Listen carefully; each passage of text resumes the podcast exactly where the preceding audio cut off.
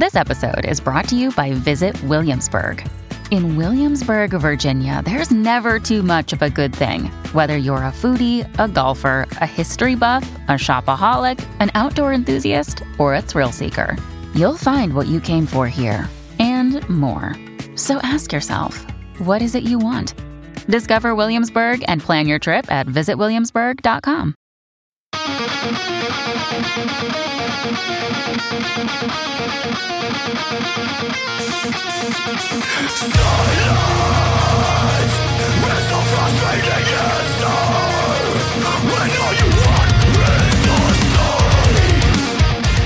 This is Undaunted Life, a Man's Podcast. I'm your host, Kyle Thompson. Let's get into it.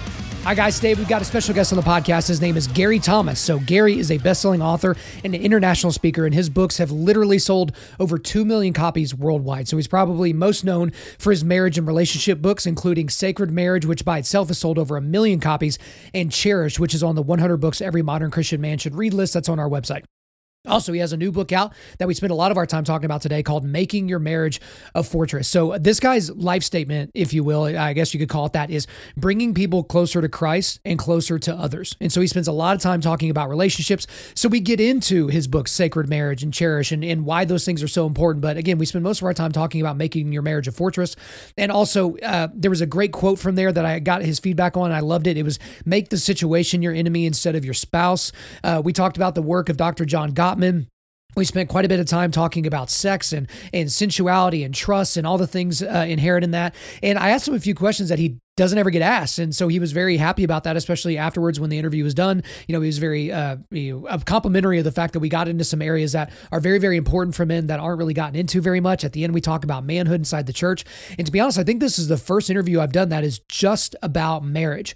So, guys, if you're not married, this still applies to you because obviously the the model that we get to understand God's uh, love for us or Jesus's love uh, is you know how Jesus loved the church is how we're supposed to love our spouse. And Jesus gave up his life for the church for the people of God. And so I think that it's a very very important subject matter. I, I certainly don't have enough people on this podcast to talk about it but Gary Thomas is is one of those people that is very well versed in this particular area. He's written a lot about it. He's thought a lot about it. So I was so glad that we were able to get him on.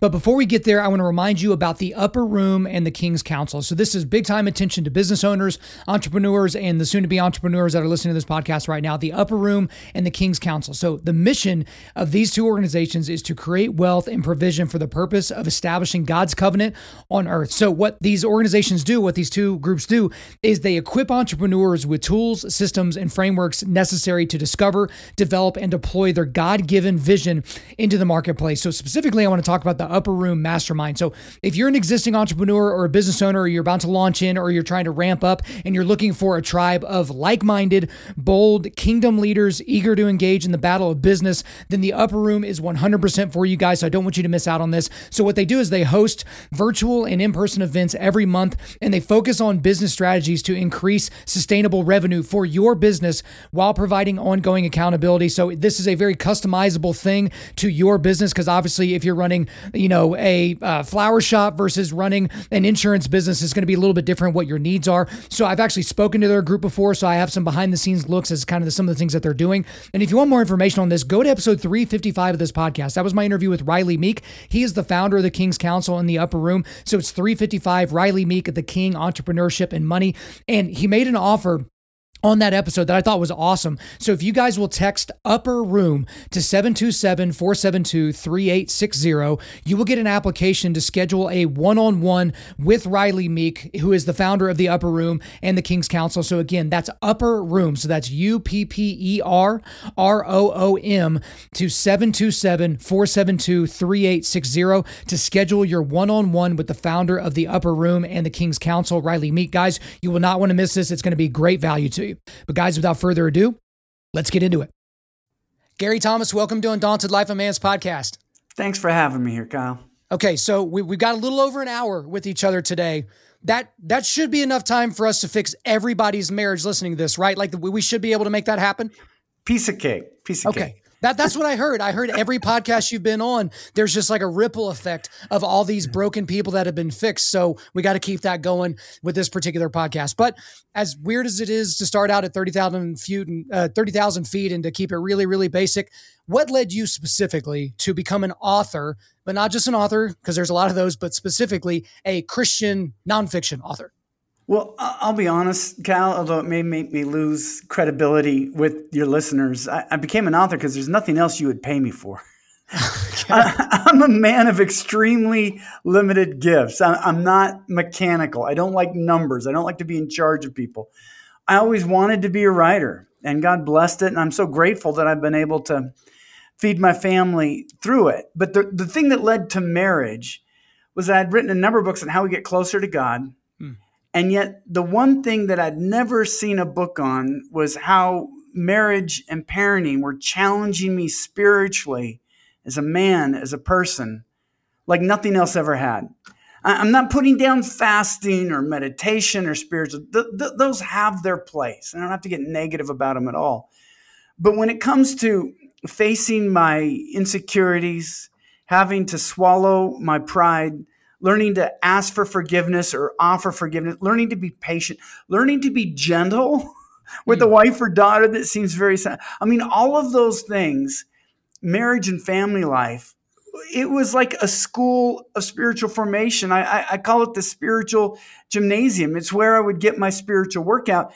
And I'd never seen somebody address marriage from that perspective. It was always, you know, the five principles of Jesus that'll make your marriage easy. I thought, you know, I don't think any marriage is easy all the time. But if we understand the purpose behind the difficulty, instead of running from our marriage, we can embrace it. Just like we go to the gym knowing it's going to make us sore, it's going to make us sweat, it's going to make us smelly, it's going to make us tired. But we're thinking, but you know what? If I spend an hour in there, I can come out stronger, faster, healthier. Same thing with marriage. I, if I can come out more like Christ, if I can be more humble, if I can be more serving, more sacrificial, then at least I see the purpose behind the difficulty. So let's talk about that difficulty a little bit. And don't worry, we'll get to all the books, guys. Chill out, chill your beans. But part of the difficulty, I think, is because I know that if I'm training myself or training someone else and they want to get stronger legs by chance, well, in order to do that, they need to put a barbell across their shoulders, squat down a bunch of times, and then come back up. Right? Like, that's right. what they need to do. There's a 0% chance if they do that consistently that their legs will not get stronger. Right? Right.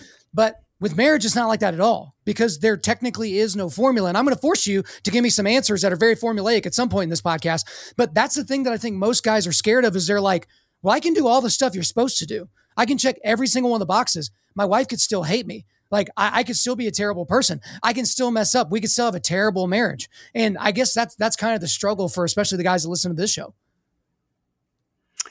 Well, there, there's a fascinating verse in the book of James James 3 2 says, We all stumble in many ways. Now, some of your listeners may not know that James grew up with Jesus. Protestants believe he was his brother. Of course, didn't have the same father. Jesus was conceived by the Holy Spirit. Roman Catholics would say he was a cousin. The key thing is that they grew up together in childhood. James knew what moral perfection was because he grew up with it. Now, uh, imagine sibling rivalry when you have a brother that's literally perfect. I mean, how frustrating that is. And so it's significant. The early church knew this. He didn't have to remind the people reading his letters who he was. They all knew. They were in awe. Here's a man who grew up with Jesus. And yet he says, we all stumble in many ways. And it's sort of like a weekend hacker that thinks, you know, I've, I've got golf down pat. And then he does around with Tiger Woods and says, oh, Okay. They're playing a different game than I am. Or some guy that works out a little bit and he's with a professional MMA guy and goes, okay, well, I, I, I wouldn't last 30 seconds in there. Mm-hmm. And, and James had that spiritually where he had been with the very best. I said, can we just be honest? If, if, we're not comparing ourselves left or right, I'm not looking for the worst husband in the church. I, am not even looking at the best husband in the church. I'm, I'm comparing myself to Jesus. Because if you compare yourself to Jesus as I did, the best of us on our best day, we stumble in many ways. And I think if we men would just start with that, Kyle, I'm not there yet. There's more I can do. I've got a couple friends that are you know, PGA Tour golfers. They have more coaches than anybody I've ever met. Not because they're bad golfers, but because they have to be among the very best to keep earning money. So they have the food coach, they have the strength and conditioning coach, they have the swing coach, they have the putting. I mean, it's amazing how many people they they hire. And so if we would just have this attitude that, you know what, I'm not going to compare myself to this husband or that husband. Compared to Jesus, I, I got a lot of room to grow. And, and, so then when we see these issues in our marriage, it's not about does it work to change. It's I'm, I'm doing it because God God wants me to be the person I can be. Just like when you're training a guy, you just want him to be what he can be. We, we all have certain limits, eh, how strong you can be, how fast you can be, how quick you can be, but you want to be operating at your very best level. And so it's learning to say, okay, how can I use marriage to reach that level? Even though it will feel like a spiritual workout, how can I figure out what it means to love this woman? Maybe she's fearful. Maybe she's overbearing. Maybe she's insecure. Maybe she's sensitive. Maybe she's too sarcastic and hard. Whatever it is, how do I learn to grow in love by learning to love this particular woman that I'm married to? When it's kind of like becoming an expert, uh, some people say becoming an expert in your spouse. I say becoming yeah. a black belt in your spouse because I've been training yeah. jujitsu for a while, and you people that train jujitsu know how unbelievably hard it is. And I know black belts that are fine with doing the stuff that they did on the first week or two that they were a white belt because they know you have to continually sharpen the sword. And I know plenty of people that are brown belts or black belts in jujitsu that are white belts or blue belts in life. And, and that's not really a position that you want to be in. Now, uh, probably the, the most notable book that you've written on the subject of marriage is a book called Sacred Marriage. I think you've sold a, a few copies of that to date. How many copies have you sold? I'm going to make you brag on yourself. Say it. Say it. I think we're about 1.2 million. Don't pretend like million, you didn't know like the exact answer. You knew the exact. Oh, I think it's oh shucks, 1.2 million. So I guess people really engaged with that content, and you don't get to 1.2 million in the modern day of publishing without people sharing it around, buying a case of it, and giving it out to people at their church or at their office or something like that. So what I guess you could tell us, you know, what in the hell the book's actually about. But then beyond that, why? Why is that the book? Because it's not the only marriage book you've gotten uh, yeah. you know below your belt. Now we'll, we'll kind of get into those some other ones here in a second. Why was that the one that took off to the moon?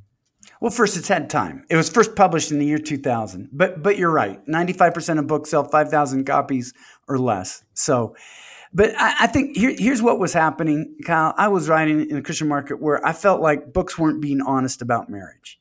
To sell books they were saying here are the five principles of Jesus and your marriage is easy. These are the six biblical principles. You follow these, things through it. You know and why? Because John Maxwell to- ruined everything. John Maxwell ruined everything. He wrote 74 books with numbers in front of it, and now everyone's just like rinsing and repeating. Sorry, I just got to get mad at John. Uh, John. Uh, I literally just forgot his name because I got so mad at him again. But go ahead. Sorry to interrupt you. And, and, and so then I, I came through and I said, look, I think even the best of marriages will have difficult times. Hmm. And people were kind of surprised, like we're admitting the difficulty. And I said, here's why I don't. Ma- here's why I'm not afraid of mentioning the difficult. The best things in life are difficult. Becoming a black belt in jujitsu is is extremely difficult. Otherwise, there would be no satisfaction in getting there. Right. Starting a business these days, when you got governmental regulation, when you have competitors, when you have people trying to steal your customers, assault your revenue, that's not easy to do. Learning to master an instrument, all of these things you know, the best athletes, I just talked about the PGA Tour golfers where they just they have to address everything these days. Why do we think marriage should be easy? Is, isn't a lot of the glory of it that, okay, it's difficult, but that makes me want to step up? Instead of say, well, if it's difficult, I won't have anything to do with it. Well, then you're just a different kind of guy for me. Mm-hmm. I mean, if you're always taking the easy way out, then I don't think you like my books, and I don't, I, I don't think we have a lot in common. Um, and, and, so I was willing to say I think they're difficult. And what is that difficulty? That through our marriage, we can become more like Christ. And I, I follow Jesus, who said, "Seek first the kingdom of God and His righteousness." When he says first. In the Greek, that's present tense. That means continually keep on seeking for above everything else his righteousness. And, so it's, I'm a big fan of the Tour de France. Uh, I, I, don't know if a lot of uh, people listening like that, but I, have read a lot of biographies of the winning bikers. And I think of Geraint Thomas, uh, who won one year. And he talked about how uh, to be a top biker where you're going over Alpe d'Huez, these are freaks of nature because they have to have quadriceps like an NFL lineman mm-hmm. and arms like a chess player. Mm-hmm. they don't want yeah. any extra weight. And, and so they they really have to keep their weight down. If you're pedaling over Alpe d'Huez, I mean, you don't want any extra weight at all. And he talked about on the off he goes, yeah, bikers can't have ice creams. He goes, it's just, it's, it's not. And, and you think he's given up a lot, but if you could have seen his face when he was in the yellow jersey and he knew he had won the Tour de France a couple years ago, the, the biggest race in the world for bikers, he wasn't thinking about the ice creams he gave up. He wasn't thinking about the times in the rain that he was going up the mountain. He wasn't. He was just thinking, okay, it, it, you could see it on his face. And and I think the same thing. If we want to seek first His righteousness, we recognize, yeah, there are things I'm giving up, but this is better.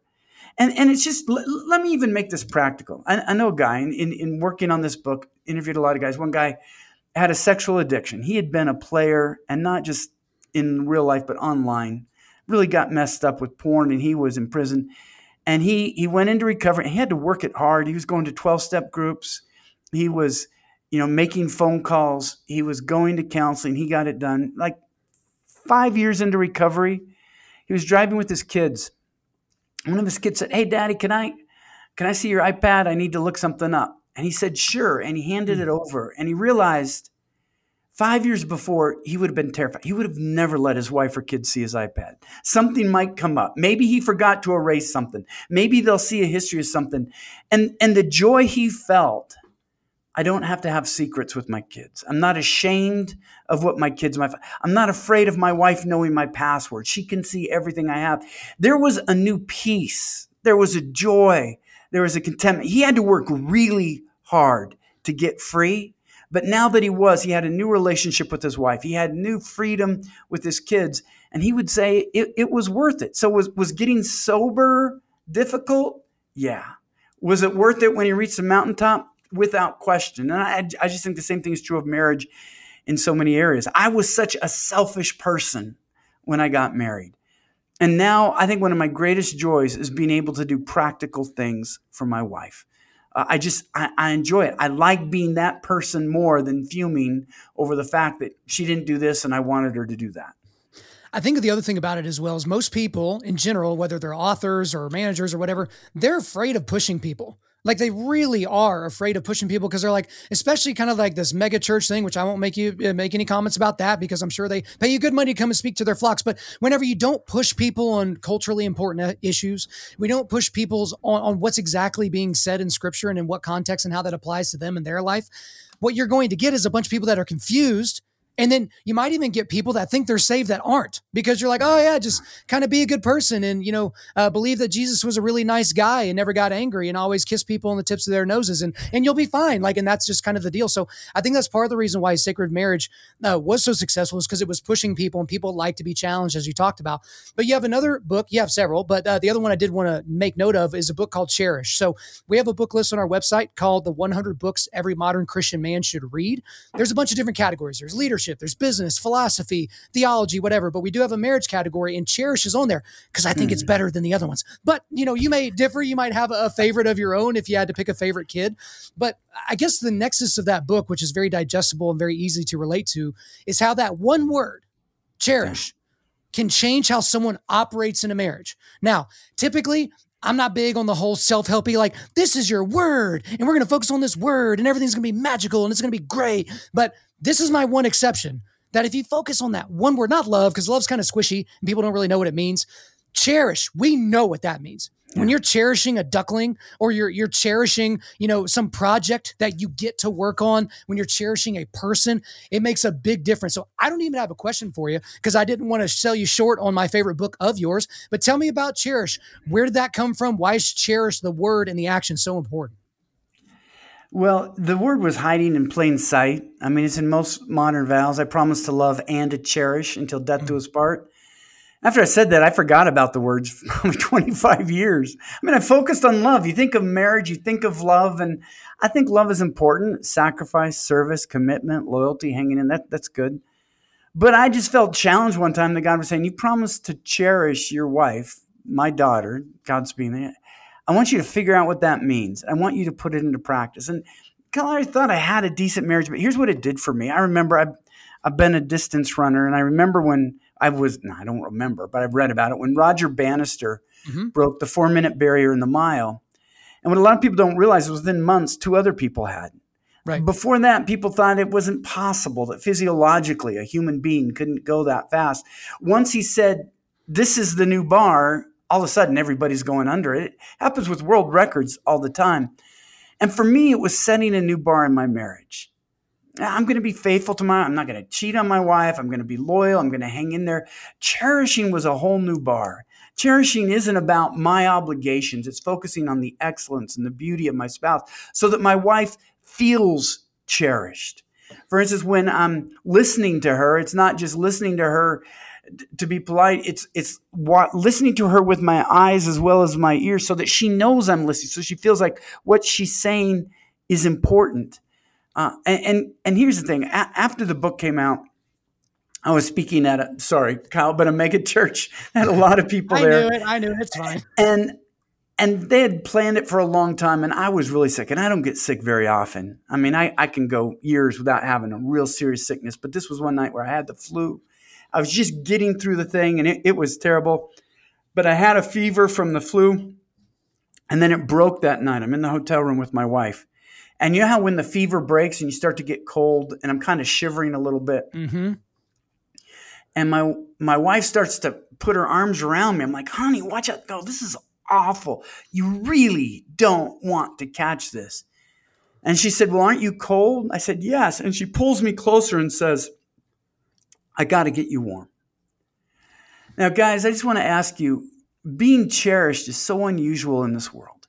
When wives are often taken for granted by their kids or resented by the kids, or they become invisible to others as they get older, all of these things that, that really can hurt. But if they have a guy who cherishes them, what do you think a wife will do for a guy that cherishes her? In my experience, whatever she has to do for his well for his welfare. She doesn't want to lose that. I think it's just a different dynamic in marriage. I, I love you. I don't put love and cherish as as any. They're complements. Cherish without love won't have the substance to last. But love without cherish can start to feel like a duty and a discipline while you're there because you promised to and you can't go. And that's not satisfying either. I think the ultimate marriage is when you love and cherish as we promised to do, or at least most of us did on the day we got married. When I think most of us think about the paradigm, if we think about our relationship outside of just a single word being love, we think of the other word being like. Not, I mean, I think there's even a movie out there. It's like, I don't just love you, I like you. And like, that's supposed to be like this big, deep thing. I remember first time I heard it, it's like, that's pretty good. Second time I heard it, I'm like, mm, probably not. But the, if it was love and cherish, like that makes a, a, much bigger difference. And again, to anyone that was offended by my megachurch com- comment, I think it's funny. It's not always funny to you, but not every megachurch is bad. Still book Gary to come and speak to your people. He didn't say it, I did. But let, us talk a little bit about the new book. So you did uh, uh, write a new book, and I'm so thankful that you sent it to me a little early so I could check it out. It's called "Making Your Marriage a Fortress." Um, it's a fantastic early read. And I'll read the sub- subtitle: "Strengthening Your Marriage to Withstand Life's Storms." And so the book has a whole bunch of different stories of real people that you're aware of that you you know maybe have a relationship with and it kind of personalizes some of the overall wisdom that you're putting into a book like this. But very briefly because we'll dig into the actual meat of the book here in a second what is this specific book making your marriage a fortress about? And what do you hope for readers to get out of it? And, and i guess you could separate it off. What do you hope to get get you know gary thomas readers to get out of this book and maybe people that have never read your work before the premise, making your marriage a fortress, is that your marriage needs to be a fortress. The time's going to come when the storm hits your house and it hits it hard. I opened the book by talking about we moved to Houston, Texas from the Pacific Northwest. So every fall they would have the hurricane warnings. Get get your kid out, get ready, be prepared. And I, I kind of took it seriously. It sounded terrifying to be in a hurricane, but after five or mm. six years, you're like, yeah, it's white noise. It's like, mm-hmm. yeah, sure, whatever. And then one year they said Harvey was coming to town. And I was just like, again, yeah, we've heard it before. They just make a big deal. And a friend of mine called and said, Gary, I've seen the weather data. This, this is real. You need to get in town. You need to get ready. Well, I didn't have time to get ready. So we're in our house and it hits. And over three days, it dumps over 55 inches of rain. It felt like the biblical flood. It was just crazy. And all I had as I saw the water creeping up our property, covering the grass, coming. this is so pathetic.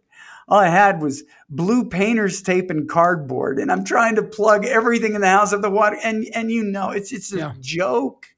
It, it, it's like sending in a 90 pound man to go into a heavyweight MMA fight. I mean, there's just no chance. Now, by God's mercy, the water never got into our house because we were in a higher part of Houston. It, it got close, but it never did actually flood. But I realized trying to prepare for the storm after it's hit, it, it's, it's just it's a fool's errand. You, you can't mm-hmm. get ready. It's like you don't prepare for a fight the day before the fight. You've got months getting into shape, building your quickness, building your endurance, building your strength.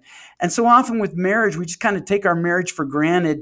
And if if the emotional or spiritual or financial climate is like Santa Barbara, where it's perfect weather every day, fine. You can get by with being a little estranged from your wife or having a little addiction or two on the side, and it's not a big deal.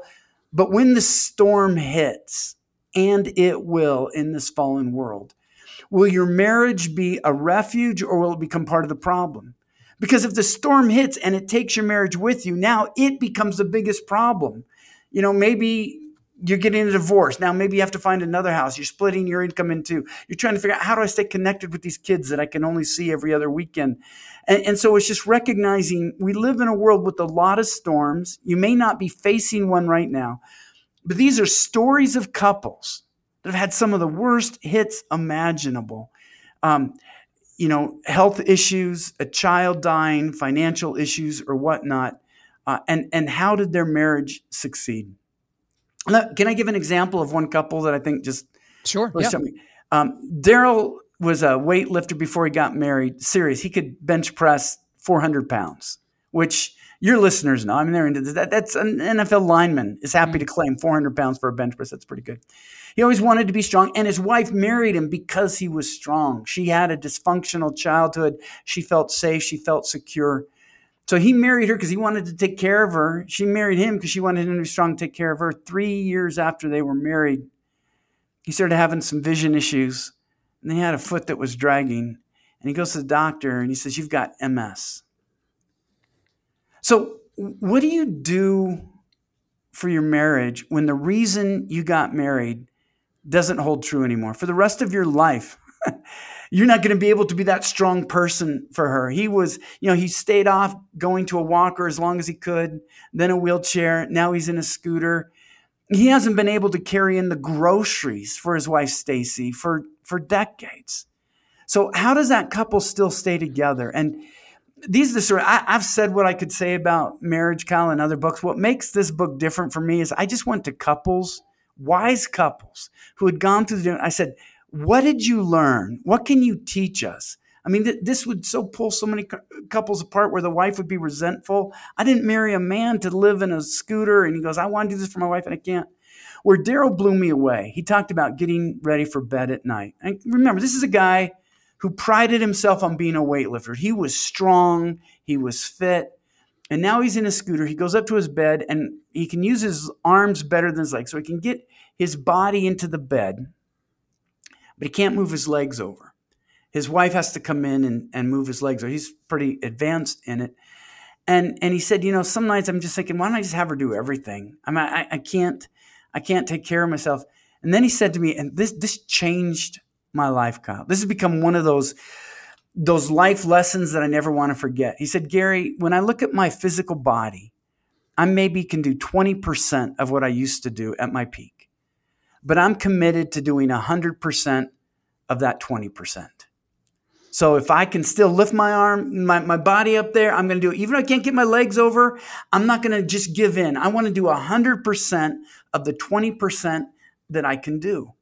And, and I've used that in marital counseling. I know a guy that went through um, prostate cancer. They removed his prostate. It made sexual intimacy a whole different challenge. And it's so easy for a couple to say, okay, if we can't do everything, we're not going to do anything. And they just let the whole sexual element die. But their attitude might be, you know what, I'm going to do 100% of the 20%.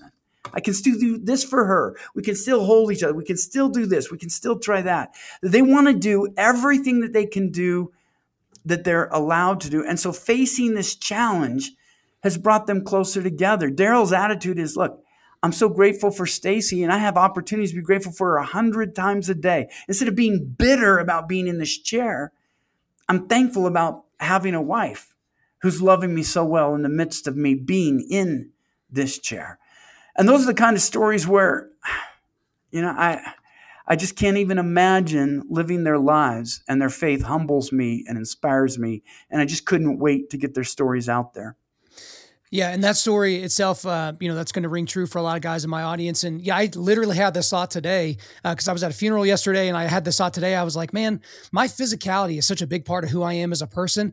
That's probably where God's going to test me. And I just moved on, making my sandwich, or moved on with my day. And it's just like, yeah, but if that were to happen, it would like irrevo- irrevocably change my life and my outlook and how I do things and my level of bitterness and whatever. And so you you you gave a, a, story which is really really nice, but I'm I'm a little bit I don't know if you can tell I'm drawn to more of the gritty stuff. I'm drawn to the stuff that maybe isn't so nice and, and clean and, and has a happy ending. And there was one line in your book that I don't know, maybe been a throwaway line to you, but maybe this is the, the line in the book that has resonated with me the most. But it's not a, even a quote from you. It's a quote that you can you attribute to someone else that you heard say this before. But it's make the situation your enemy yeah. instead of your spouse. Yes. Okay. Yes. That's yes. the big one right? Because I'm a very competitive guy. You're talking to a bunch of competitive people. You seem to be a competitive person.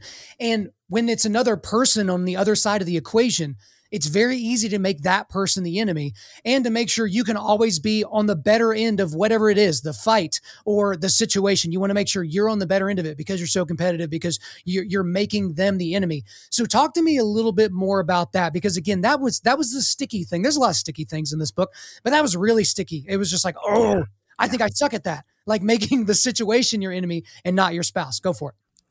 I've I've liked to read a lot of military history. I've never been in the military, but it just tries men's courage and and fortitude in decision making. Five minutes in combat could be five decades in civilian life. And one of the things that they would teach in, in Vietnam is when they were ambushed or something, they would form a circle. And you made sure that circle didn't get penetrated. Because if you know you got your buddies and you're left or right behind you, you don't worry about what's happening left or right or behind you. You're just making sure my part of the circle doesn't get penetrated. Because once that happens one time, we're wiped out. And I think if guys had that attitude about their marriage, finances hit, health hits, kid crisis, something like that, or grief crisis, it's like, okay, my wife and I are going to form this circle. What matters most is our emotional connection more than we solve this problem. I've got you on a gritty story in there, a couple that's been facing mm-hmm. financial challenges for over a decade. They gave themselves into poverty. How do you like that? People have the yeah. prosperity gospel, but for them it was almost the opposite. But I mean, put that aside. You're saying we're not going to let this problem become between the two of us because so often what happens is the problem hits and you resent your spouse. Well, why can't she respond this way? Or she'll say, why didn't he do better? Why didn't he foresee this? Or well, how come he couldn't have avoided this? And you hate the situation you're in. And it's okay to hate the situation. When I talk to a couple that lost their only child, I don't expect them to ever not hate that day when they got the phone call, their only child was gone. But how do you make that problem how do you resent that problem instead of your spouse? Because if you let the problem separate you from your spouse, where the circle is penetrated, then at that point, you've got a bigger problem. Now your marriage is going to collapse with it. And what these couples found is that their marriage grew through something they hated. They still, none of them would go back and say, man, I, I, I'm, I'm thankful for this trial.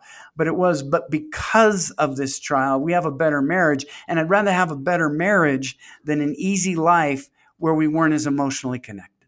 When I think a lot of people, they say they want the easy path. I, remember when Jordan Peterson talked about this, where people, their entire working life was built on, okay, one of these days I'm just gonna be able to sit on a beach and drink pina coladas and just sit there all day. And then he's like, okay, well, after two weeks is up, then what are you gonna do? yeah. That's gonna get really stale after a while, waking up drunk in the sand. Like that's that's probably not a life that you want. Like we we need that push. And a lot of people don't realize like there was work in the garden before sin entered right? God gave us work beforehand. It wasn't work wasn't the result the punishment for sin. It was the the the backing and the scaffolding under that work that was tainted when exactly. when eve ate the apple. So you know but look we're not going to get into genesis here because i want to make sure we continue going through some of the stuff in the book. Fantastic book making your marriage a fortress. So in the book you address the work of a guy named Dr. John Gottman, who I'd not heard of before, but he spent a lot of time talking about this male tendency to withdraw in relationships. I know breaking news. A lot of people have maybe never heard this before that men like to emotionally withdraw in relationships, but you used the term or you used his term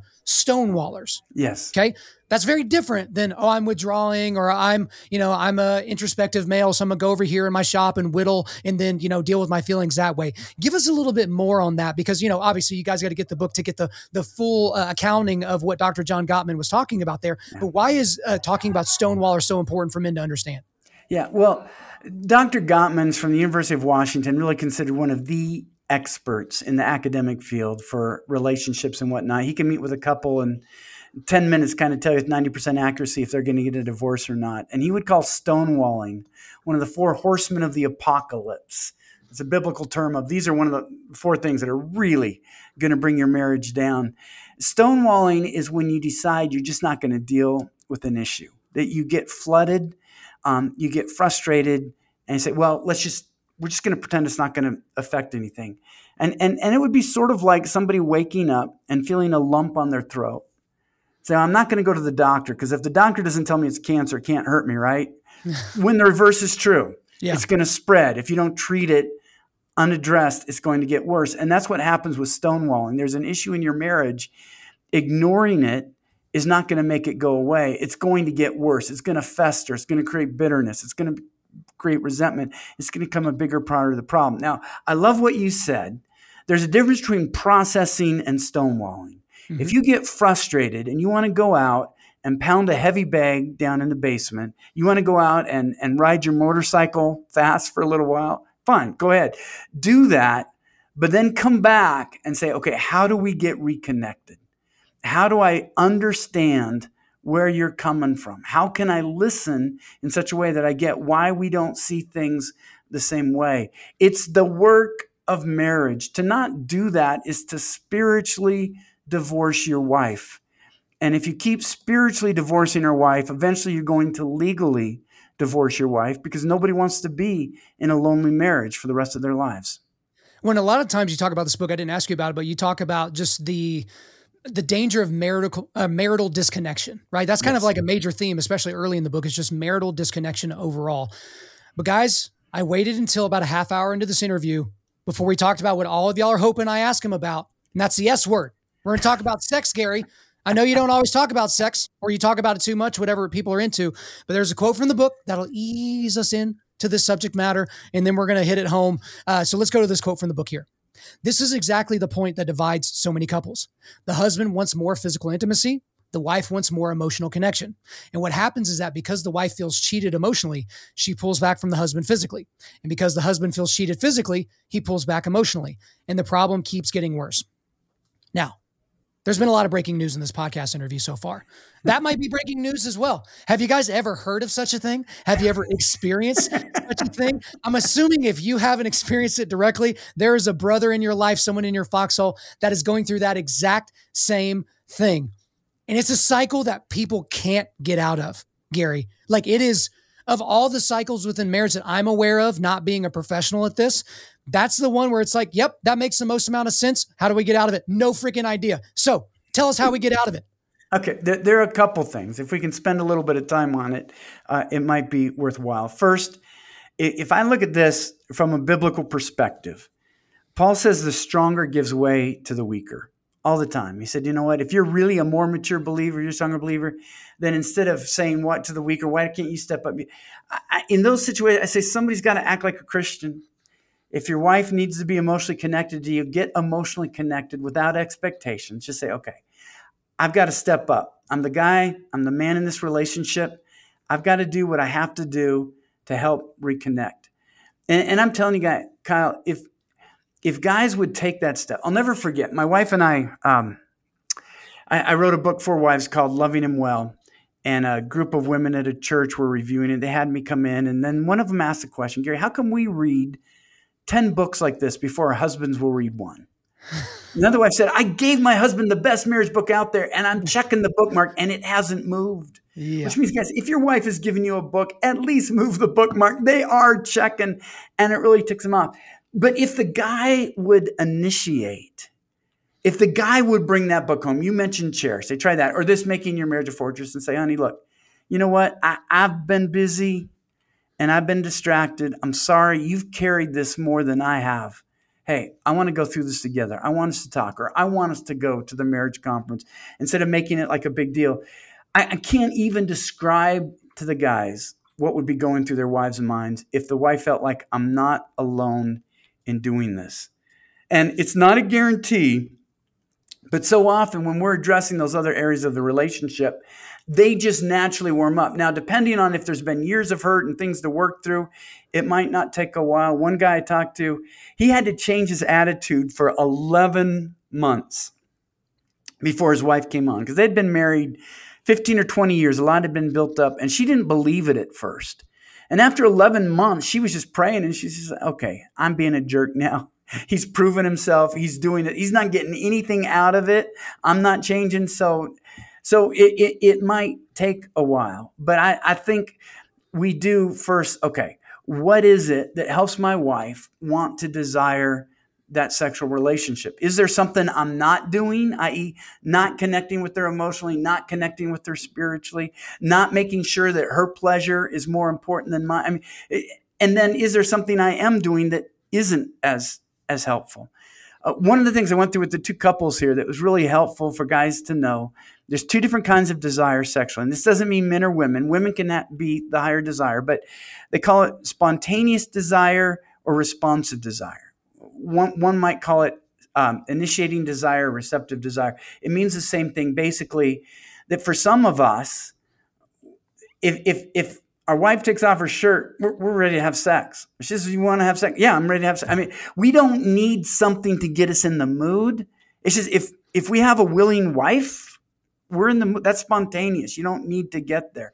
Responsive desire means you actually kind of have to let yourself be touched and caressed before your brain kicks into gear and you really want this. And you, and you talk to some with spontaneous desire or receptive desire where they have a great time they might even be married to a spouse who's very generous and thoughtful in bed. And afterwards, they say, Why don't we do this every day?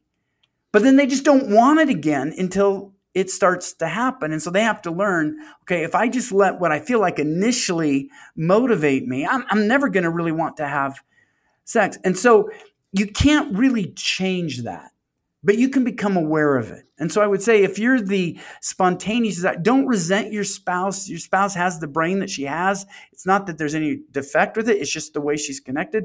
But realize that that there are things you're going to have to do and and learn and understand for her want to to receive sexual contact for her to in, enjoy it.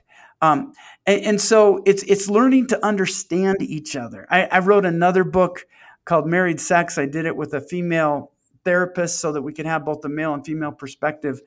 And I think one of the greatest things that we have to help couples overcome is that guys approach their wives like they're guys. Wives often approach their husbands like they're women. We're not. We think about sex differently. We experience sex differently. Our brains are wired differently. Our bodies are wired differently. And for sex to be desired, we've got to put our wife's pleasure right up there and we also have to recognize we're she's very different what makes her feel receptive what helps her get going and there are a lot of steps you can do to help with that and guys, we obviously don't have enough time to go into all that detail. You've talked about a lot in your book. You mentioned another one there, and obviously you spend some time in making your marriage a fortress going into that. But I'm going to force you to answer a question, and you're not allowed to say it depends. Okay. And you're not even allowed to say something that sounds like it depends. And you know exactly where I'm going, Gary because I got friends that are relationship counselors. One of them is a good buddy of mine, Donnie Van Kuren. He helps uh, run our Sunday school. And I've asked him this question before, and I've asked him his friends questions before, and they won't answer it. And I got to get an answer, okay? And that question that I need an answer to, Gary, is how often should a healthy married couple be having sex? Go. Well, it depends. Come on, Gary. You knew that was going to happen. Come on. I, I, can tell you, look, I've seen a number of different studies. The best study I can find um, is that it's about 55 to 60 times a year.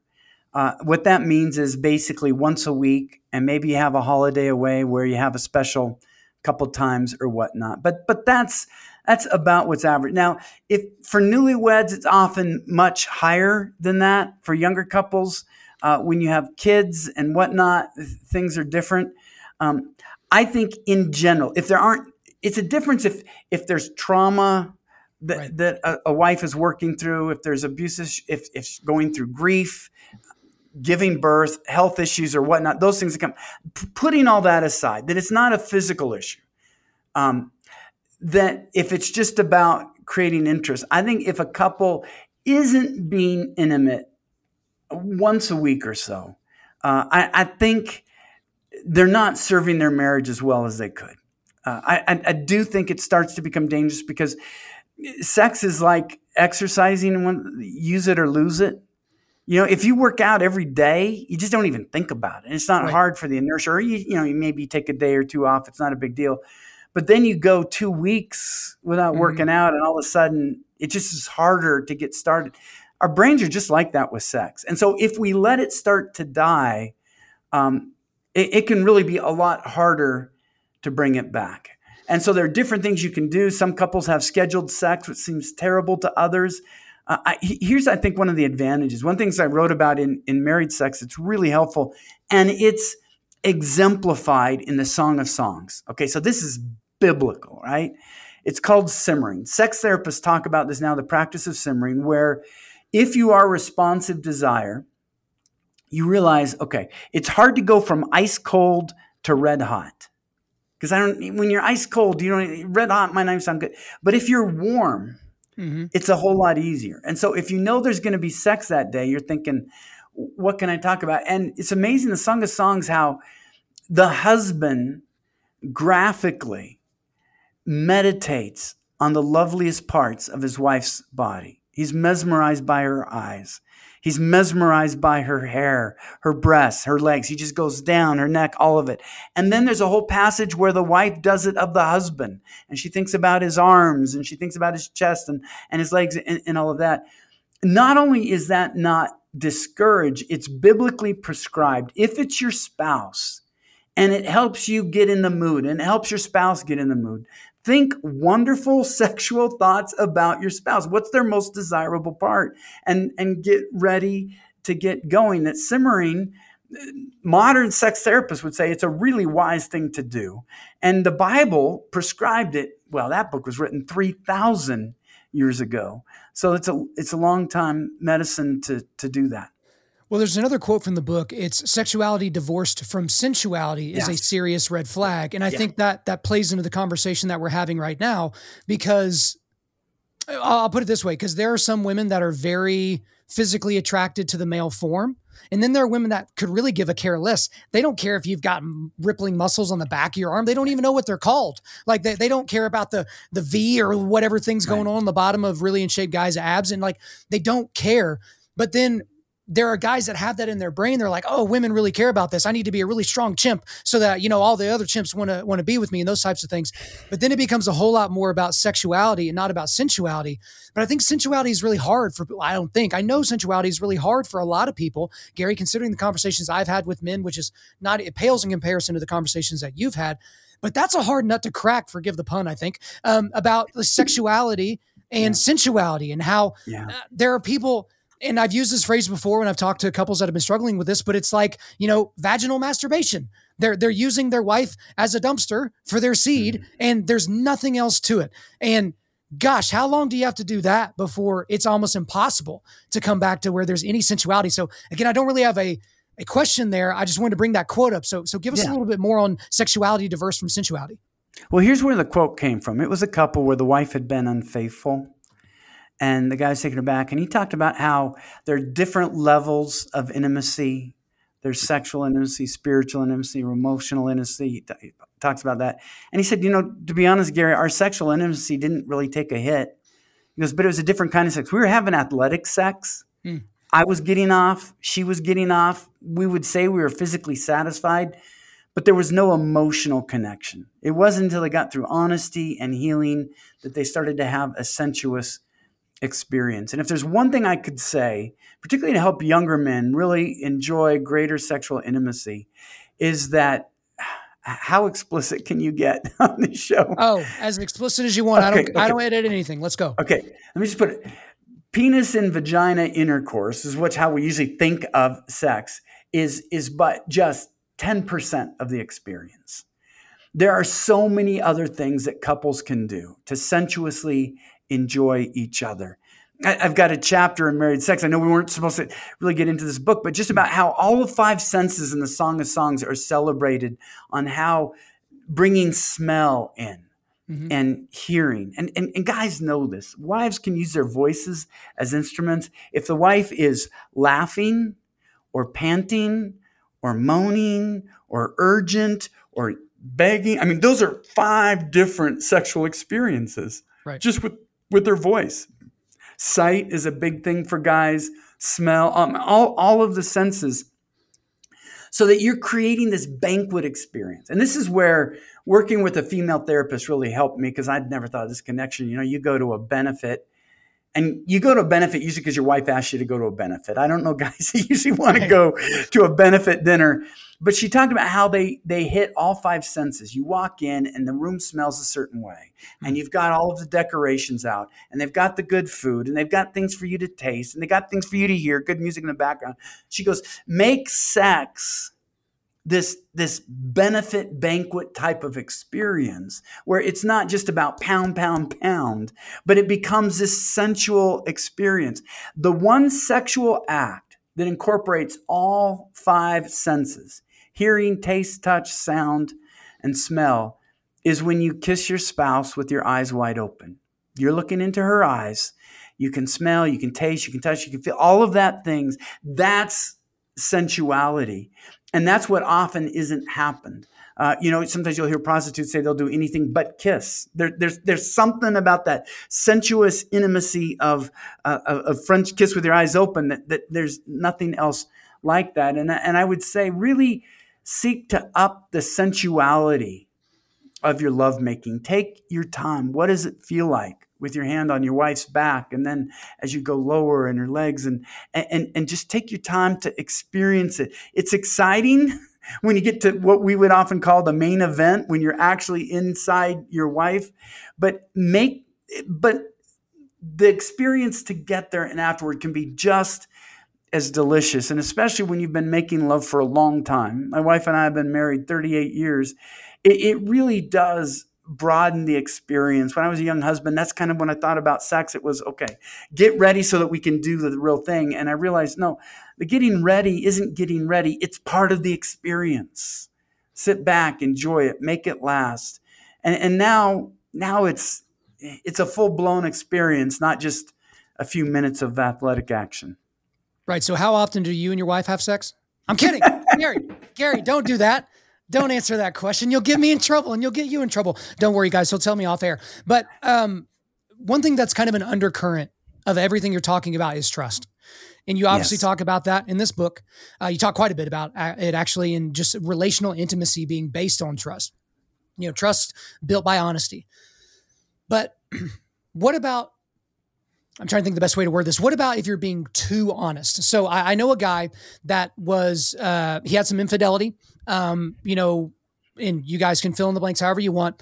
And when he came clean, so he had kind of a God moment where it's like, okay, I'm going to come clean. So he has this uh, road to Damascus moment and he comes home and then he just dumps it all over his wife.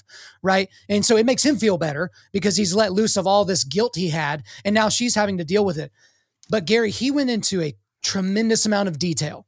So he he talked about people, he talked about positions, he talked about, you know, t- different types of women that she knew that he would masturbate thinking about of.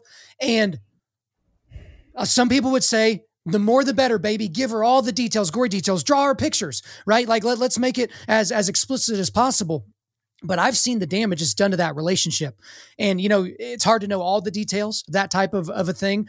But talk to me a little bit about the the honesty based on trust versus, you know, guys process things differently than women and and vice versa. And so describing things in that level of detail can be absolutely just paralyzing for a yeah. woman and it's something that's hard for them to forget right and i know that this couple like when one of the women would be around that he admitted to masturbating about oh oh boy fireworks. Like if, if everybody knew what was going on uh, in the undercurrent of what was going on in the room, everybody would have left the room screaming. So talk to me a little bit about that because I know guys struggle with just how honest do I do I have to be? I'm so glad you're going here, Kyle. I mean, you really you're really good at this. You you really are serving your listeners well because a lot of people won't won't go there. Hmm. Let, let me give a layered answer to this. The ultimate goal is honesty with my spouse. You cannot be intimate with a woman you're lying to. If you're afraid of being found out, you're putting up walls of defense and you don't know when to take them down. And I've talked to so many wives where they said, Gary, I know something is going on, but he just won't let me in. And their fear of what might be going on might be worse than what's actually going on. And it's really creating a problem in the marriage. So the end goal is to live a life without secrets and without dishonesty. But getting there needs to be wise. This guy you're talking about betrayed his wife and then he traumatized his wife. And I think you nailed it. It made him feel better and it made her feel immeasurably worse. We have to realize if, if you've hurt your wife, the way it has to be shared, it almost always should be done in a clinical situation. In fact, there, there are two couples in the book where there was betrayal um, I talked to another guy who had a sex addiction. What all the counselors said, and, and I've seen some counselors say this if you've, for instance, been looking at porn, which I just want guys to know if you're doing that, about 35% of wives who find out literally have PTSD. There is traumatic stress, legitimately, clinically clar- um, diagnosed. Uh, it doesn't seem like a big deal to us we're guys, we don't think it's personal. It is to a lot of wives. But that's why they'll often say, we urge husbands not to confess until they've had not six months of sobriety. Now, they're assuming the guy isn't using that to keep offending. He's in a group, he's in a 12 step group. No guy ever gets out of this alone. He's he's working the steps, he's talking to people, he's being held accountable. But the reason they say that if it's going to be so traumatizing to the wife, you don't want to confess and then do it again and it feels like another offense or whatnot. If you've hmm. got six months of sobriety and then with the help of a counselor who can care for your wife as she hears it, then you can share those details. But you've got to do it very gently and carefully, and you don't know how. Frankly, mm-hmm. um, that's what a counselor is for a counselor that can help the couple work through this. So I, I agree. I think eventually confessions need to be made, not to the extent that you're talking about. Going into positions, or this is a woman I masturbated to. I mean, that, I, I don't think those things are helpful to be shared. Um, but I do think you're going to have to come clean to some extent, but that's usually best done in a counselor's office. You meeting with the counselor first, explaining what's going on, letting the counselor dictate, okay, here's the timing, here's how we're going to do it, here's when, here's why, here's the way to go about it. It's just going to be much easier because if you don't do this well, it may become as big an assault on your marriage as your initial betrayal and now you've got two big problems to overcome and that that can be a lot. So um, it, it's like giving your wife the one two. You know it's the first hit that stuns her. Obviously i'm speaking metaphorically. You never want to hit your wife. But right. but i'm just talking to guys that do mma and then it's the uppercut that you're stunned and then boom you're out. That's what you're doing to your wife with a one two if i've been unfaithful and then you do it in an insensitive way. It's not a wise thing to do it's a it's a harmful thing. It's an abusive thing to do. Yeah, absolutely. And I remember, uh, you know, if anybody's ever worked at like a church camp or you've worked at like a, a men's retreat or something like that, you know, you had the tear filled, you know, Saturday night experience, but your spouse didn't, right? right? So you're coming home and you just can't wait to tell her the new about the new you and all the different things. She's been at home dealing with the kids and the dryer hasn't been working exactly properly. And, you know, you forgot to buy the milk and, uh, and the cheese before you left. And so she had to go do it with the kids and blah, blah. Like she's not having the same, you know, amazing experience that you had and then here you do you, you come home and you do this cathartic thing for you. Uh, and so that's always regardless of the circumstance again we're talking about a fairly extreme example of you know talking about you know infidelity and those types of things. But in any situation your spouse can't be nearly as excited about the thing as you are. They just can't. And that's okay. Like the, they have to come towards you a little bit, but this is just one of those things. I wanted to kind of get that out there and get a professional opinion on that because I know a lot of guys really, really struggle with that. Uh, so we'll leave the, we'll leave the books for now. I really appreciate you getting into all the books, even the ones I didn't ask you about. That's what happens when you write so many bestsellers. Uh, you know, that you can just kind of weave in whichever one you want. But again, making your marriage a fortress, strengthening your marriage to withstand life storms. I want to ask you about something that's tangentially related to our discussion for today. Okay. And that's something that we talk about on this podcast often, and that's manhood in the church or mm-hmm. masculinity in modern culture or those types of things.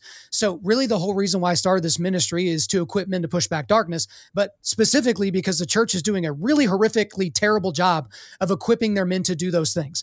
Uh, the the church has basically told men, "We need you to act like women, and if you if you don't act like women, we don't really have a place for you." And then they're shocked when all the volunteers are women, when husbands don't go to church with their wives and children, when their husbands are catechizing themselves on the golf course and not their children at home spiritually. Yeah. And yeah. the, the church has a lot of blood on their hands when it comes to this issue because to men, and Gary, you know this, I know this, everyone listening to this know this, knows this, is if you communicate to a man, you're not needed here, he will go somewhere else. Right whether that that's a job or a relationship or a church he will go where he feels like he can make a difference even if he doesn't you know have the emotional wherewithal to say it that way when asked the question so i want to get your read because you spend a lot of time in churches right you you write to a, an almost complete church based audience you've been in a lot of these churches that are not very man friendly, but I'm sure you've seen examples of man friendly churches. So give us your overall read of the current state of manhood in the church. Yeah. I, I think we have raised the most passive generation of males in the maybe in the history of civilization, and I think it's showing. And virtually every social issue that's going bad can be traced back to the silence of Adam. Men becoming passive, mm-hmm. men not stepping up, men not fulfilling their call and their roles. And but it's how we go about it, Kyle, to fix it. Um, and, and that's that's where we have to be wise. Before Sacred Marriage came out, I did a lot of collaborative books with famous people, including some professional athletes. And I learned something even about famous guys. If they don't think they can win, they're not going to play. Exactly. Some professional athlete won't take up golf because it's so hard. If they mm-hmm. can't excel, they're not going to play. And so when the church and the wife says, You don't know how to be a husband, you don't know how to be a dad, you don't know how to be a spiritual leader, that's a great way to get a husband to go golfing or hunting or working out or whatnot because he, he'll get wow you you bench press that much or yeah you got the biggest buck or yeah you're you know you're a scratch golfer now. i mean we'll get our ego stroked wherever we can. And so shaming men um, and and it's where, where wives have to be careful. If you make your husband feel completely incompetent that's a great way to make him look to be competent somewhere else. Now, that doesn't excuse the guy for not stepping up. Sure. Um, but I think the churches have to call men to do that. There is a difference. I think the biggest pushback I got on the book Married Sex is that I quoted neuroscientists who had the gall to say that men and women are different, oh. that our brains are different, that we process stuff different. That, I can't tell you how controversial that was. And some people said, "Oh, it's junk science," and I'm like, "What, what are you talking?" Don't. Hey, about? I read the one and two star reviews. I know exactly why that's not as highly reviewed as the other books. and and it was and it it really came down. And I, I stand by that sentence. I had two neuroscientists look over the book before it came out, and I said, "We got to pass, and we got good." And and then you had people who one had a bachelor of arts in sociology and calls it junk science and it, it took. I'm like fine. If you think I, I, I love it when they say that there's no difference. I said okay show me the male victoria's secret stores. Yeah exactly. i mean capitalism has showed that men are a little more visual. It's not that women aren't visual at all but it's different for a man and capitalism shows they have all of these stores where women are buying these outfits. Um, I tell this story. A, a, friend of mine, he went through some real financial challenge. We're going way off here, so you Let's can go. cut this out and we'll get back. No, no, no, no. Let's keep. But going. he's going through some financial challenges, and um, it, life had just been tough. And his wife said, "What do you want for Christmas?" And he goes, "You know what? I'd really love." And she goes, "What?" He goes, "You in a new cut of lingerie on Sunday morning, on Christmas morning, and just let me look at you." She goes, "I can do that. It's not too expensive." And and he asked, "How's that going?" She said, "Think red." He was like a six year old boy. He goes, I can't remember the last time I looked forward to Christmas. I couldn't wait. And she did. And then I'll ask the crowd. So imagine a wife So they're in financial difficulties. And husband goes, honey, what do you really want for Christmas? What are you really hoping for? She goes, I know you can't spend on. Here's what I like. I like you to go out and buy a thong. And on Christmas morning, I want you to come in. I want you to twirl around. And everybody laughs because that yeah. doesn't happen. Maybe one out of a million. Okay, maybe somebody, but maybe. we we laugh. But yet we still want to say that men and women are the same. And I, look, I'm just, I'm going to take the hits. I think they're different, and it's a message you're preaching. We've got to call men to be leaders. Eh, you know, it's women want they, they don't want male chauvinists. They don't want condescension. But the kind of leadership Paul talked about when you love your wife like Christ loves the church, it's an initiating love. It's putting her first love. It's serving her love. It's sacrificial love. That's the kind of thing where we our, our kids need it, our wives need it and, and we've got to call them into it. I think one of the best books I've read on this, it's sadly out of print. It's a crime it's out of print. Maybe you can get a used copy. It's Larry Crabb's The Silence of Adam. Right. That's on our book list as well. And, he, and, and then you know he talks about how really that's where so much went wrong, where Adam has been silent instead of speaking up. And we live in a culture today telling men, shut up unless you agree with us, of course. It, sure. let, let, yeah. let, saying, and if you want to say, yeah, I agree with that, then then you can speak up. Otherwise, just don't say anything different. Don't take and. And, and that's where I think we just have to say, all right, well, this is just where we are going to look at the world differently, and we've got to be man enough to take our hits. Uh, one, one, I worked with a famous politician, once was a presidential candidate. And I asked him, How do you handle it when they lie about you like this? Because I knew him and I knew what the opponent was saying. Gary, you don't get into politics if you want people to lie. You know they're going to do it. I did a book with Evander Holyfield, you know, three time hmm. heavyweight champion of the world. And I asked him, How come at the end you guys hug each other. I mean, you've been pummeling each other. And then you, and he goes, Gary, if you don't want to get hit, you don't go in the ring. You don't take it hmm. personal. That's why you're there to fight. You're going to fight and you respect somebody. And, and I, I just want to say that to be guys in this world today, we can't be surprised that we're hit. I mean, we're, we're going to get hit. You're going to get slandered. You're going to get lied about. You're going to have your motives questioned. But ultimately, I live, Kyle, as a Christian to hear one person say, Well done, my good and faithful servant. The God who created me as a man allowed me to become a husband and a father and to have some influence in society. I want him to say, Thank you for speaking up where you did. Thank you for putting my priorities first. Thank you for honoring the way I created you and the way I created the family and whatnot. And I, I really don't care, frankly, uh, what the world has to say about that. I just want to hear him say that. Yeah, we shouldn't really care what Bernie Sanders has to say about the issue. And a lot of guys get really, really concerned about what people are going to say on Facebook. And because they're spending too much time on Facebook, they, they assume that they can change people's opinions on social media, which I'm not sure that's happened in the history of social media uh, up to this point. But um, I wasn't going to go there, but it's your fault. You started it. Um, I do want to go into something else before before we get to the wrap of the show, and because you know, there's the male feminist uh, movement, which is kind of like a weird sexual dalliance. It's like these men are like, "Oh, I'm standing up for you. Will you have sex with me?" That's kind of what this male feminist movement feels like. But obviously, there's this uh, the T of the LGBTQ revolution that churches, especially in this amalgamation of trying to act loving, just won't talk about it Or if they do talk about it, they're just like, yeah, totally fine. You were Gary last week, but now you're Regina this week. Sure, fine, makes perfect sense. And and I've even talked to Christians that are well-meaning that have said, "Sure, I will use pronouns that do not align with the biological reality of the sex that God gave you so as to not hurt your feelings." And I could not disagree with that way of doing things more because telling someone that thinks they're a toaster hey, let me go get some bread. I'm hungry. Open your mouth, please. That's not helping that person. Someone that thinks they're a furry, they think they're a dog, taking them on a walk and feeding them food on the floor does not help that person. That's not loving by any stretch of the imagination. You know what I mean? So again, that that's kind of somewhat tangentially re- eh, revolving around what we're talking about here in this modern, you know, fight between male and female. And we've moved way pa- past first wave feminism. We're getting into fourth wave feminism. And it's more than, oh, I just, I'm going to burn my bra and grow out my leg hair and I'm, I'm going to hate men. It's way more vindictive than that now. And most churches are caught flat footed. And instead of fighting, they're just being quiet about it. They're hoping it'll just brush right over them like wildfire, but it's not. It's stopping, it's stopping and it's consuming them. So what would you say to something like that? Because we're really getting into the hot water now. Like I was yeah. shocked when I looked at the reviews of of uh, married sex because it was like 3.7 or 3.8 out of 5. It was like, do people remember who Gary Thomas is? And it's yeah. just like it was because you stepped on all of the rakes of society. So there you go. It's another bad setup for a question, but here, save me. Just again, I'm just saying, as a believer, I worship the Creator. I want to stress Creator. The Bible begins and ends with God creating. In the beginning, God created the heavens and the earth. It ends with God creating the new heavens and the new earth. That's the bookends. That's who God is. And I just think, as a creator, God knows what He's doing. He created a male and female. Together, we represent the image of God.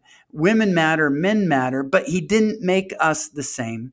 And so I think everything we say and do has to be in, in surrender to God's creational purpose, how He set things up. I think that's the best. And I think what has made sexual ethics such a morass is that we've moved it from a man and woman in marriage and then tried to say, okay, what are the rules now that we throw out the original rules? And, and it just doesn't work. You make up your own rules on the spot. It's like Calvin and Hobbes, you know, you're changing, it doesn't make sense. And that's why things that weren't considered awful 10 years ago are considered terrible today and whatnot. If we would just go back to the Bible, how about being offended by the things that offended God 3,000 years ago? How about mm. going back things that offended God and the Apostle Paul 2,000 years ago? Um, we don't have to try to make up new rules every 10 years. I, I had the privilege of studying under a brilliant man. He died just a couple years ago. Dr. J.I. Packer wrote a classic called Knowing God. Um, and I, he read said something before he died that I thought was fascinating in his book Concise Theology, where he talked about our resurrected bodies. And I never hear Christians talking about this. God made us male and female, and then he promises we're going to have resurrected bodies. Mm that are going to be in in harmony with who we were on this earth as God created us. They won't be fallen bodies, they'll be glorified bodies and whatnot. But people will identify each other. There'll be a sense of who we were. And eh, affirming who somebody is when it's not who God created them to be, I mean, it has eternal complications in, mm-hmm. in whatnot. That, eh, what, what I loved about it, what Packer said is, you know what? In the end, God has the final say. God has the final say. I, hear people say all the time, well, I wasn't made to be monogamous. Well, God did call you to be monogamous. Whether you felt like you were made this way or not, it's what you were called to be. It's what you're created to be. And if you're not, then there are going to be complications that result from that. And, that, and that's how I look at those issues.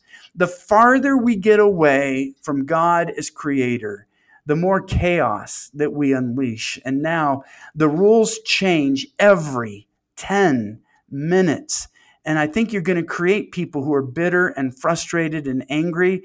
And I see that boiling over. It's really scary um, because once once you invite chaos and anarchy, and we're getting really close to that. I mean, it's it's a scary world. Well, I think uh, people are shocked, especially people in the woke crowd. In 2020, during George Floyd riot summer, they posted a black square on Instagram, but then the next year, the revolution came for them because of something they said 10 years ago or something, a joke that they laughed at or maybe retweeted 20 years ago is now catching back up to them or something like that. And we live in a world where there is no cosmic justice, where societally we don't believe in cosmic justice. So we have to fight tooth and nail for justice here, even though we don't even yes, have a concept a for justice. It, yeah. Right. But, but think about it like we don't even know without a moral law with which to differentiate between good and evil, we don't even know what justice is. Like, is it injustice for a baby gazelle to be eaten by a fully grown lion? Is that an injustice or is that nature? Because those same people would say they're strict materialists and say that we're highly evolved chimps that used to be highly evolved, you know, fish that used to be highly evolved goo. And now it's like, oh, all of a sudden I can't take advantage of you. Like, think about why can't I hold someone down, rape them, and steal their wallet? Why not? Like, based on your worldview, why is that wrong? You can say that you don't like it, but you can't say that it's wrong that goes to the moral dimension, which your worldview doesn't give us uh, much into that. But I don't want to get us so far off. I want to bring us back to the end here. So there's one last segment that I like to do, Gary, with with certain people when we have time. There's a segment I do called "What Would You Say to Someone That Said." So what okay. I'm going to do is I'm going to say, "What would you say to someone that said?" And then I'm going to fill in the blank but it's lightning round. You have 30 seconds maximum to give me an answer to that. And it could be, you know, a one star review that I've seen before. it could be a big topic. You got 30 seconds, meat and potatoes. That is it. So you up for it? I'll, I'll try. I don't think I'm the best at this. I like to reflect, but I'll give it a well, shot. I love making people as uncomfortable as possible. So we might as well do it with you, Gary. Let's get into the first right. one here. All right. What would you say to someone that said, I want to have a better marriage, but I don't know where to start? Start with humility, start with intention, start with purpose, move forward toward your spouse. All right, next one here. What would you say to someone that said, I don't have time to work on my marriage? Then you're going to lose a lot of time on the effects of a bad marriage. The misery it brings you, the other problems you have.